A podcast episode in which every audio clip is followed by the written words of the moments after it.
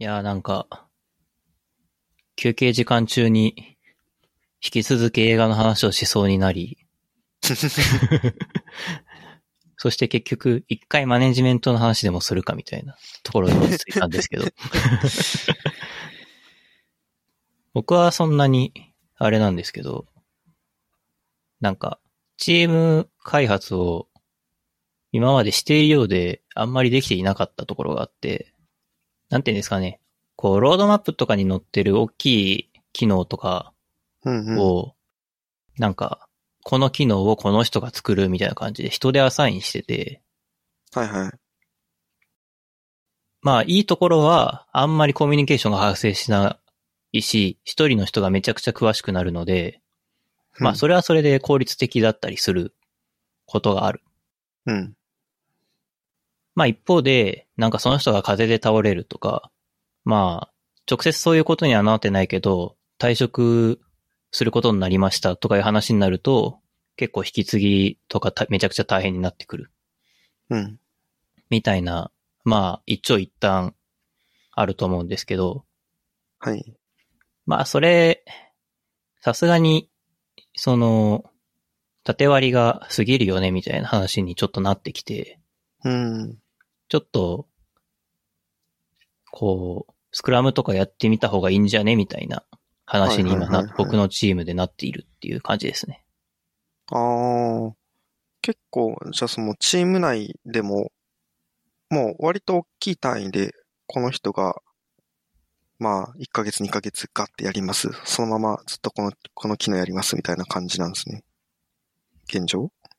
まあ、ほん、そうしたいわけじゃないんだけど、いろんな事情でそうなってしまっていたって感じですね。なるほど。あれっすね。 Elastic Leadership という、こう、バス因子が、一の。そうそう。あの、バスに引かれたらそのプロジェクトが破綻する人数っていうやつで、バス因子1が最低ですね。一人、うん一人交通事故に遭うと、もうそのプロジェクトは破綻するっていう。やつですね。そう。バス因子1のプロジェクトがいくつかあるみたいな感じになっちゃってたから、うんうん。それは良くないでしょっていう話ですね。ですね。そうやって言うとすごい整理された感があるんですけど、現場にいるとなかなか気づけないんですよね、そういうのってね。いやー、そうなんですよね。うん 一機能がその一人に、一機能の開発をが一人が全部になってるっていうとさすがにやばいだろみたいな気持ちになるじゃないですか。はいはい。でもなんか、実は隠れてこういった意思決定をひ、を、なんか、実は一人が担ってたとか、二人ぐらいしかやってなかったみたいなのって、割と可視化されなくて、なんかこううまく回んないんだけど、みたいなのは、実はこう、特定の人に頼ってたりするみたいなこともありそうだなって最近思ったりします。いやー、わかりますね、なんか。そういう、そういう現象はそこらで起きてそうん。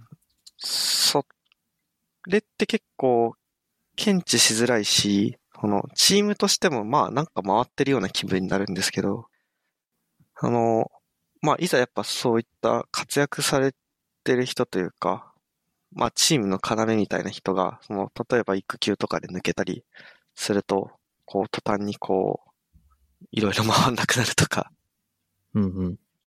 っていう形で分かったりしますね。いやー、そうですね。これでも、公開情報なんで言っちゃうんですけど、はい。僕が今仕事しているチームの人って、あの、今結構長期の育休を取っているんですよね。はいはい。あ、そのうちの一人ですけど。うんうん。で、まあもともとは実はその人は、まあプロジェクトマネージャー的な役回りをしていて。はい。で、今は別でもちろんプロジェクトマネージャー立てているんですけど。うん。なんかそういう時って、もう、なんだろう、ソフトウェアで言うところのメジャーバージョンアップをしちゃうっていうのが一つの手なんじゃないかなっていうのをうん。ぼんやり思っていて、なんか、その人のまとめ方を、もうあえて全部捨てちゃって、まあ全部捨てなくてもいいんだけど、その、そんなにもう互換性とか意識せずに捨ててしまって、その、新しい仕組みを同じ、新しいメンバーで作ろうぜぐらいのことでもいいのかなっていうのを最近なんとなく思ってますね。はいはいはい。いやー、そうっすね。なんか、やっぱり、ま、マネジメントも多分そうなんですけど、なんかマネジメント多分正解があるようでなくて、あの、まあ、ベストプラクティスと言われてるものはまあいくつかあるけど、そのそれぞれのこう管理スタイルというか、まとめていくスタイルみたいなのが、やっぱあって、あの、まあ、それをこう、踏襲するよりかは探しに行った方が楽な場合もあるっていう話ですね。まあ、そういう感じですかね。まあ実うん際多分探す方が楽なんでしょうね。その、なんか人とのこう接し方とか、あの、まあ、もろにやっぱその人のスタイルが出るじゃないですか。いやー、めっちゃわかります。なんか、誰かの真似をしてくださいって言われてもできないですもん。うん。人と会話するときに。まあ、そうですね。まあ、なんか、その、形式的な部分は、あの、やっぱ真似はできるんだろうけど、そういったこう、細かい部分だったり、あの、きちん、全体的なこう、進め方みたいな部分は、やっぱその人がこう、その人というか、まあ、チームもそうだし、その、マネージャーもそうだし、が、一番こうやりやすい形を、その都度模索していくのが、まあ一見こう、遠回りなような感じがして、実は一番いい手なのかもしれない。うん。ここで結構こ困るというかなんか悩むのは、あの、もうちょっとこう規模が大きくなってきた時とか、あの、ちょっともうちょっと大きいスケールの話をした時に、まあ、過去の慣習とかを、こう、とか、まあ、新しいこととかを、その、入れるのに相当エネルギーを使うとか、なんか、その、一番こう、いや、私が避けたいなって思うのは、その、なんか、何も試せずに、その、ずるずるこう、微妙な現状維持をずっと続けちゃう。何かしらこう、なんかうまくま、噛み合ってないのになっていう状態だけど、何も試せないっていう状態が避けたいなって思うんですよね。ああ、それは、確かに嫌な感じですね。それってどうすんのがいいんだろうなって思ったり。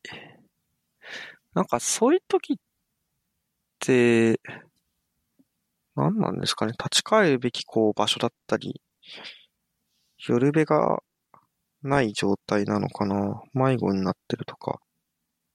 なんか、まあ今ちょっと、まあ自分のこう組織、自分のまあ会社を念頭に考えてたんですけど、なんか、最近そんなようなことを悩みながら、あの、マネージャーになりました。何の話って感はい。じ。突如、はい。突如、えー職位が発表されました。おめでとうございます。ありがとうございます。まあ、私は勝手にそう思ってるだけなのかもしれないですけどね。うん、まあ、その辺は、なんというか、このポッドキャストでは、あまり踏み込め、踏み込まない方が良さそうな話題だと思うそうですね。ので、うんまあ、ちょっと一般的な話を、に、戻るけど、やっぱ最近は、その、まあ、個人の話ってやっぱり、まあマネージャー、マネージャーって何するべきなんだろうなとか、まあ、きちんとマネージャーやっていくぞっていう気持ちのもといろんな本を読んでて、読んでますね。僕は結局、肩書きとしてはマネージャーにはなっていないので、ですけど、まあなんか、人と話す機会は、まあ普通に増えているし、いますね。うんうんただなんか最近開発する機会も多いなっていう感じはあってう、んあれなんですけど、うんうん。まあまあ、開発開発も大事なんでそこはいいとして。うん。なんでこう、僕自身は最近、そのマネージャーの仕事、マネージャーの勉強だけをやるっていう状況ではちょっといられなくてですね。まはいはい。あ、あの、普通に開発もしているので、最近、その、そんなに本とか読んでないんですけど、なんか気になってる本はいくつかありますね。うん、なん、で、その本を読んだ人の感想ポッドキャストとかを聞いたりして過ごしています。いいですね。自分もいつか読もうって思いながら、その感想とかを聞くっていう感じ。私の場合は多分、もうヒカルさんほど、なんだろうな、ポッドキャストを聞く、て、ハードルが低くないんで、あの、大体読みたい本を読んじゃいますね。まあ途中で止まってたりするんですけどね。なんていうんですかね。僕、結構歩いてる時間が長いんですよ。多分そのせいだと思いますけどね。ああ、なるほど。ああ、確かにランニング中とか聞くのはありだな。いやー、本当に僕、最近そうでもないんですけど、なんか、なんか無意味に休日歩いてる時があって、ええあの、最初家を出るときは、例えば、コメダに行こうみたいな、ここに行こうと思って家を出るんだけど、なんか、店に着く前に気分じゃないなとか思って、違う方向に歩き出したりとかするんですよね。で、歩いてる間、なんか、別に何を考えるでもなく、ポッドキャストを聞いていたり、ふと考え事をして立ち止まったり、みたいなことをして、過ごすみたいな休日が結構あって、へえ。そういう時に結構ポッドキャストを聞いたり聞かなかったりしてますね。なるほど。最近、休日は、いろんな人と会ってるな。いろんな人と会ってるか、旅行してるか、直近だと、家の掃除をしてるか みたいな。ああ、なんか話を全然吹っ飛ばしちゃうんですけど、はい。最近の休日に、ちょっと、こう、バイクをいじってて、ほうほまあ、いじったって言っても、なんかマフラー変えたとか、そういう感じではなく、あの、携帯の、携帯ホルダー兼、あの、なんだ、なんて言うんだ、あの、スマホを置くと充電できるやつあるじゃないですか。なんか、すごく、う。えーっと、ワイヤレス充電器とか言えばいいであ、すかそれです、それです。はい。はいはい。それがこう、一緒になってるスマホホルダーを買って、うんうん買ったのは結構前なんですね。半年前ぐらいなんだけど、あ、これ、なんかちょっと電気工事いるやん、みたいな。電気工事ってほどってほどでもないんですけど、電源の取り出しがいるじゃんって気づいて、あの、しばらく放置してたんですけど、最近それを、なんか、なんていうか、こう思い立ってやってみるかって言ってやったんですね。で、なんか結構思わないとこで詰まったりしたんですけど、あの、で、電源取り出そうと思って、あの、まずバッテリーのこう、ネジを回そうとしたら、ネジが硬すぎて開かなくて、なんか、それで30分ぐらい格闘して、結局開けるのを諦めたんですけど、ほなんか、ちょっと細かい話になっちゃうんですけど、この、なんか、まあ、車とかバイクとかってヒューズボックスってあるんですよ。まあ、要は、なんか何かしらで過電流が流れちゃった時に、この本体側の、その電気系を壊さないようにするために、あの、ヒューズが切れるっていうのが集まってるボックスがあって、で、そこから電源を取るっていうことがまず可能なんですね。で、なんでそんなことをするかというと、バッテリーから直で取ると、常時通電した状態になるんですよ。う。うん。で、そうすると、まあ、線つなぎっぱなしにしちゃうと、まあ、常時こう、スマホホルダーが充電スタンバイ OK みたいな感じになって、まあ、あの、そんなに充電中ってほどじゃないとは思うんですけど、まあ電源が流れた、ずっと流れてる状態になって、まあ要はバッテリーが上がっちゃうんですね。はいはい。車とかだと、それは死活問題ですね。そうですね。まあバッテリー上がっちゃうと、その、次エンジンかかんねえとかなったりするんで。で、まあ、その、まあそれを避けるために、そのヒューズボックスから電源を取り出すっていう手法があるんですね。うん。うんうん。ただ、ヒューズボックスから電源取り出すと、まあ、その既存回路からちょっとこう、分岐させて、あの、自前の回路をくっつけるみたいな形になっちゃうんですね。で、それを避けたくて、あの、リレーを使って、あの、電源を新しく取ろうとしたんですね。うんうん。これどういうことかというと、その、リレーっていうのが、その、まあ、電気的なスイッチなんですね。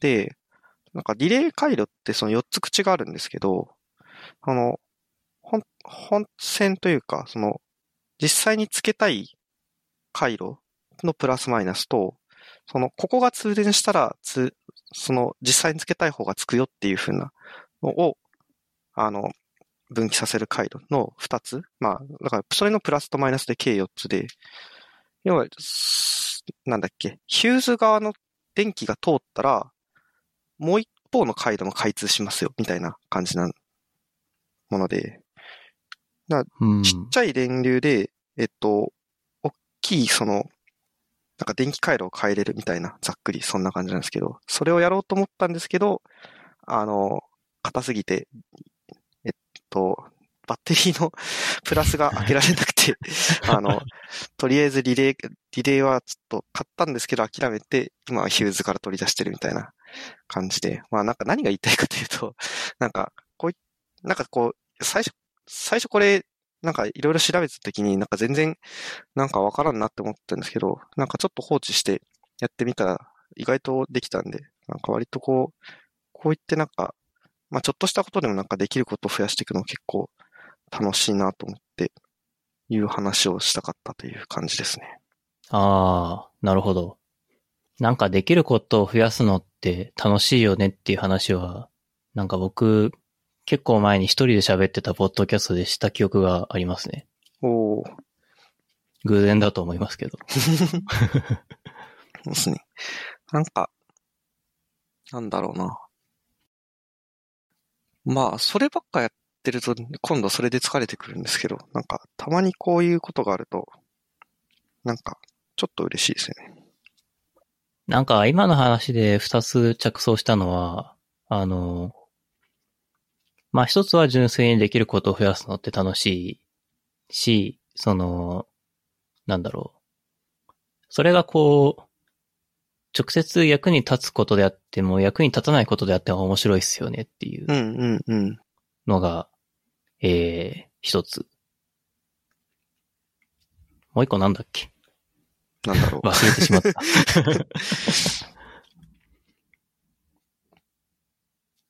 えー、なんかマジで忘れちゃった。できることを増やしていく。まあ、いいか。多分忘れたってことは、大した話ではない気がする。なんか、役に立たないことでもできるようになって嬉しいみたいなのって、なんかゲームとか割とそうっすよね。ああ、まさにそうですね。僕もなんか異常にモンスターハンター上手くなろうとしていた時期があったけど、ああいうのとかもまさにですよね。うん。あ、思い出した。お いいですか？あの、どうぞどうぞ。なんかその半年寝かせるみたいなことって、なんか意味がないようで意味がありませんか、いや、そうなんですよ。なんか、半年前、リレー回路を、なんか実際どうやって取るんだよ、みたいな感じで、放置してたんですけど、なんか、半年後になって、なんか、その、ちょっと別の友人の、その、電気工事じゃないけど、あの、まあ、電源取り出し手伝ったんですね。まあ、その時は、あの、あの、なんだっけ。手袋にこう、電気ヒーターがついてるみたいなやつなので、あの、まあ、使うときしか電源使わないので、まあそういうタイプだと、その線だけ取り出しといて、その、本当にバッテリー直で繋いでいいんですよ。要は使うときしか通電しないから。うんうん。で、使うときって大体、あの、エンジンかけてるときなんで、まあ、バッテリーは上がんないと。で、なんか、それをやったときに、あ、なんかこれ、こんな簡単なんだなって思ったときに、なんか、この前放置してたやつできるんじゃないって思って考えたら、なんか、こうできるやんってなって、やっぱ多分、まあでもその時やっぱ考えて、なんか一旦わからんってなって放置した過程が多分あったから、その、今割とわかるようになったんだろうなっていう気持ちもありますね。うん。いや、まさにそうだなって思っていて、なんか、半年とか一年とか、買った本を放置しておくことが僕よくあるんですけど、あの、いいのか悪いのか、半年後とか一年後とかに開くと読めるんですよね。うんうん。俺、なんか、前は前書きで挫折したけど、今は第一一章二章に書いてあることの意味がわかるみたいなことって、なんか時間が経つと、特にそれについて勉強したわけでもないのに、そういうことって増えてて、あの体験って結構いろんなとこでありますね。あり、あるなと思って。うん。積んどく効果。うん。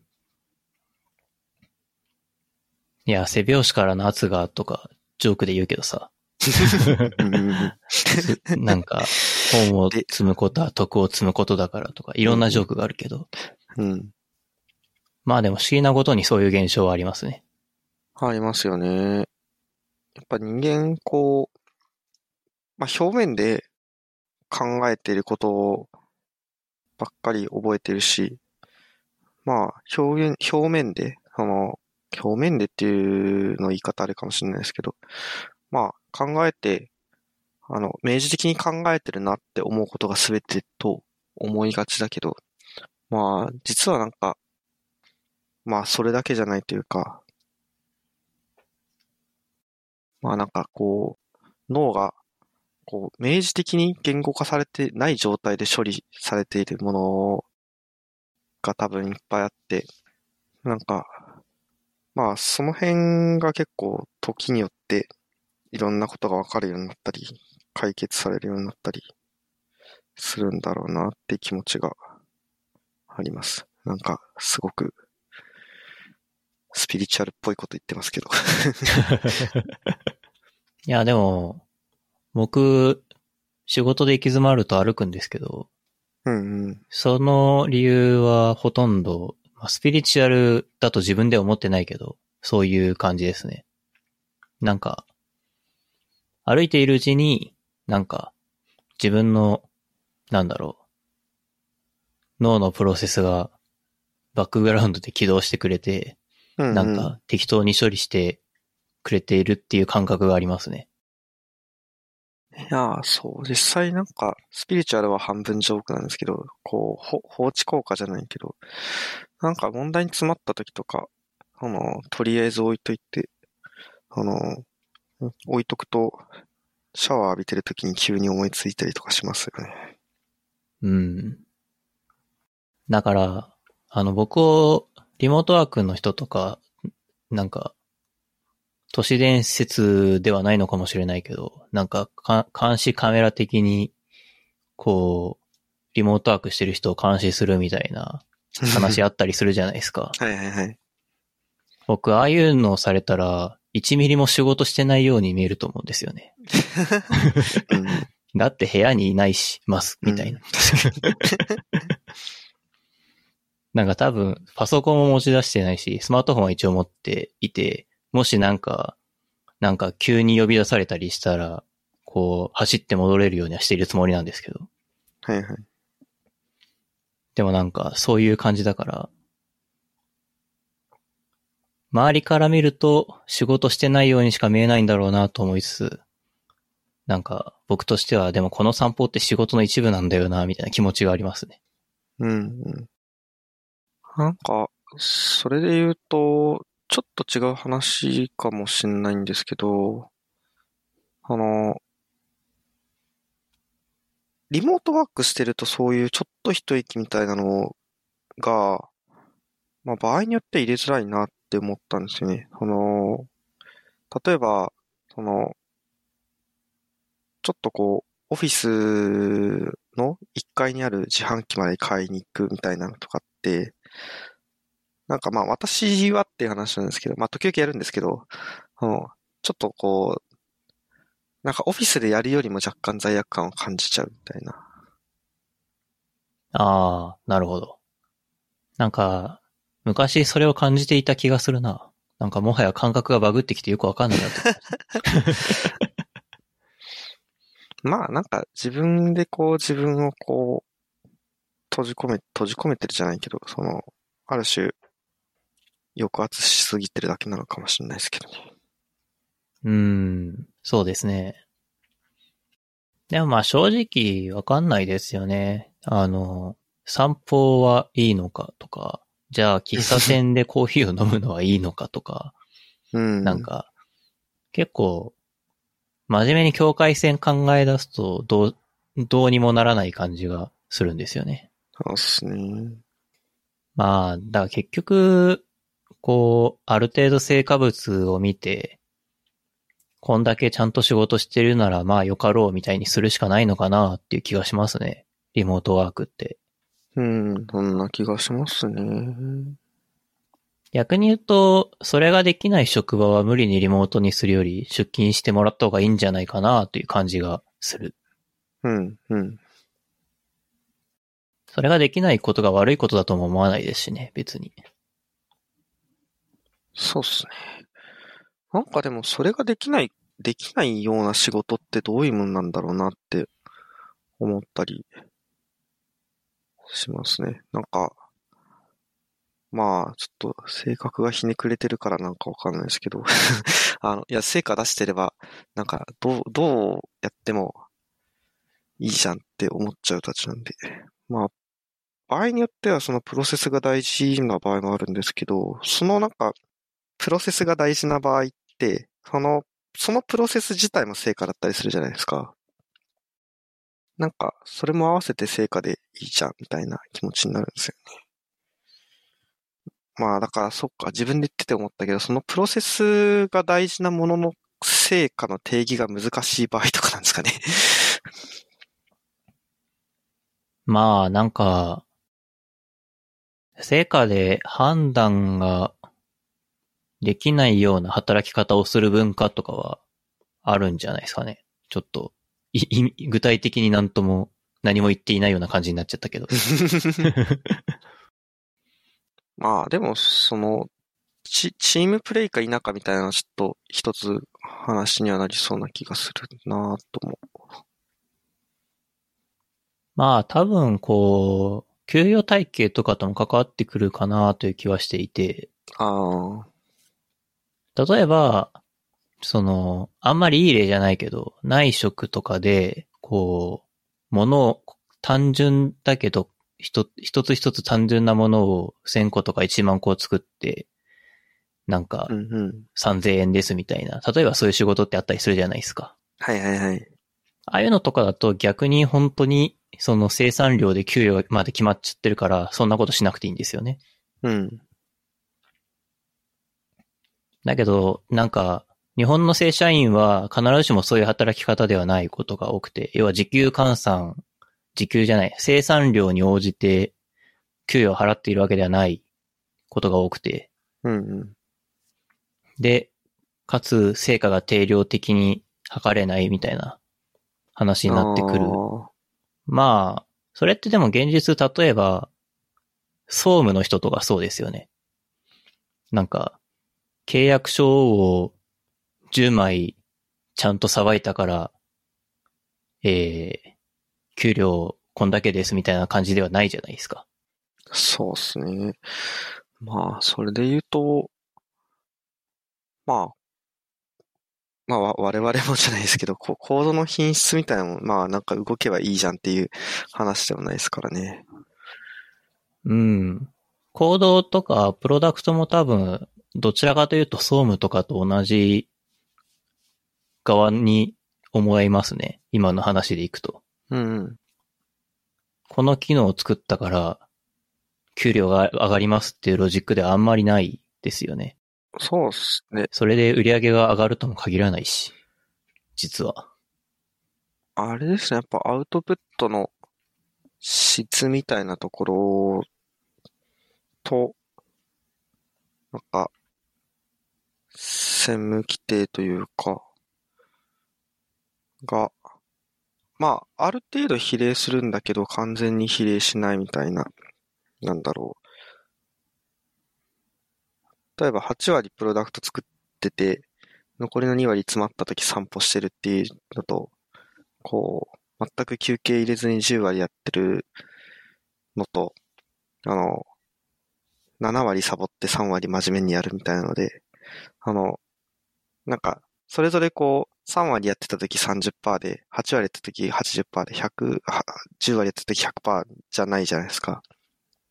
うん。なんか、だから、あの、完全に自由にしていいよっていうと、あれですかね、まあ、その、まあよくある話ですけど、まあある程度職位があるというか、信頼がある人に関してはそれが許されるけど、そうじゃない場合は、あの、まあ基本的にこう、どっか行ったりするなよっていう風な感じにせざるを得ない。うーん。まあでも、その、た、多分その、休憩を入れるなっていう話ではないとは思うんですけどね。その、これは割と、まあオフィスでいてもそうじゃないですか。そうですね。なんか迷走してきた気がするな。うん。まあなんか答えが出ない話だなっていう感じがしますけど。うん。まあ結局やっぱり雇用形態の問題なんでしょうね、これは。まあそうですね。あとはまあ結局、なんか、これを言っちゃうとおしまいだなって思って言わなかったんだけど、なんか。その会社がすごい性善説的に動いてるか、性悪説的に動いてるかっていうのは、めちゃくちゃ影響がある気がしますけどね。うーん、そうっすね。この、鶏卵じゃないですけど、人を性悪説的なルールで縛り付けると、人って、その、性悪説的な振る舞いをすしだす気がするんですよ。なんか、あの、マネージャーとかの本に書いてあるのは、子供のように扱うと子供になるみたいな。ああ、言い方がされてることが多いと思うんですけど、うん。なんかそれって結構いろんなことに言える気がしてきて、うん、なるほど。あなたは成人君子でしょ？だから信頼しますよっていう態度で接している人は、その、接せられると、信頼されると、そういうふうに信頼を壊さないような行動を取るような気がするんですよね、人間って。うんうんうん。その状況をどうやって作り出すのかっていうのは全然わかんないですけどね。なんか終わった感がしないですね。いや、あのそろそろ終わりの時間だなって思ったんですけど、確かに。ここで、と、やめます？ない次回予告でもします？ない時間ない、存在しない次回予告をする。存在次回しない次回予告。いや、なんか、ちょっと、話すタイミングを逸したんですけど、はい。あの、無意識みたいな話をさっきしてたじゃないですか。無意識化でこういろいろ、なんか、いろいろ考えてんじゃないみたいな。あれで、まあたまたま、その、私の今喋ってる隣に本棚があるんですけど、そこで、あの、すっごい昔に読んだ、河合駿の無意識の構造って本があって、こう、これをまた読み返して話をしたいなって思った気持ちとかを無意味に次回予告として話してみたりしました。い なるほど。や、実際この本面白いんですよ。なんか、無意識の構造。はい。なんか高校ぐらいの時に、あのー多分模試かなんかだったと思うんですけど、この本が出てきたか、河合駿が出てきたかで、なんか面白いこと書いてあるなと思って読んでて、結構面白かったんですよね。おう中高新書だ。ユング心理学ベースで結構無意識の話を書いてる本ですね。へえ。いわゆるコンプレックスって言葉があるじゃないですか。はいはい。いわゆる方ですね。はい。で、あれなんでコンプレックスなんだろうって、まあ、あの、複雑って意味じゃないですか、コンプレックスって。はいはい。かなと思ったんですけど、その、まあ、無意識化でこうなんか複雑に絡み合ってるからコンプレックスっぽいんですよね。あー。なるほど。みたいな話。まあ、それ自体書いてないのかな。うん。あれ、日本人が英語が苦手だったわけじゃないんですね。うん。なんかこう、複雑な、こう、気持ちの塊みたいな感じなんですかね。あ、書いてある。感感情によって結合されている心的内容の集まりが無意識内に形成されているときに感情によって色付けられたコンプレックスとユングは名付けたのであるって書いてあるので、ユングが命名なんですね。知らんかった。いや、多分知ってたんですけど。忘れてたんですね。うん。忘れてましたね。いや、中高新書何でもあるな、マジで。いや、まあ、なんでもあるんですよね、中高新書。中高新書読んどけば、多分、なんかこの世の96%ぐらい理解できる気がする。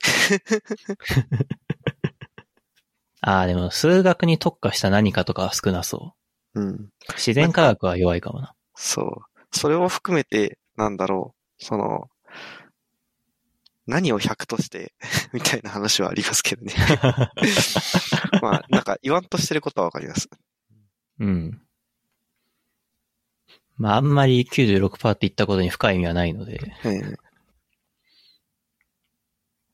めちゃくちゃいろんなこと知れそうという意味ですね。うん。まあ、なんか、幅と深さみたいなのはありますよね。いやー、そうですね。僕、中学か高校の時に中高新書をよく読んでたんで、うん、うん。あのーヒトラーの本とか読んでましたね。え昔。ー、なんかこの間実家の本整理したら出てきて懐かしいなって思ったんですけど。うん。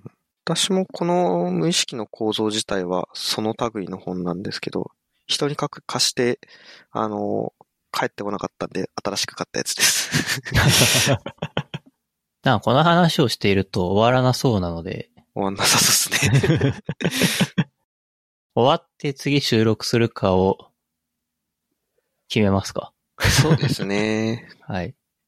存在しない次回予告になったのか否か。存在しない次回予告になるかもしれないし、えー、わかんないです。全然違う話を次回やってるかもしれないし。そうですね。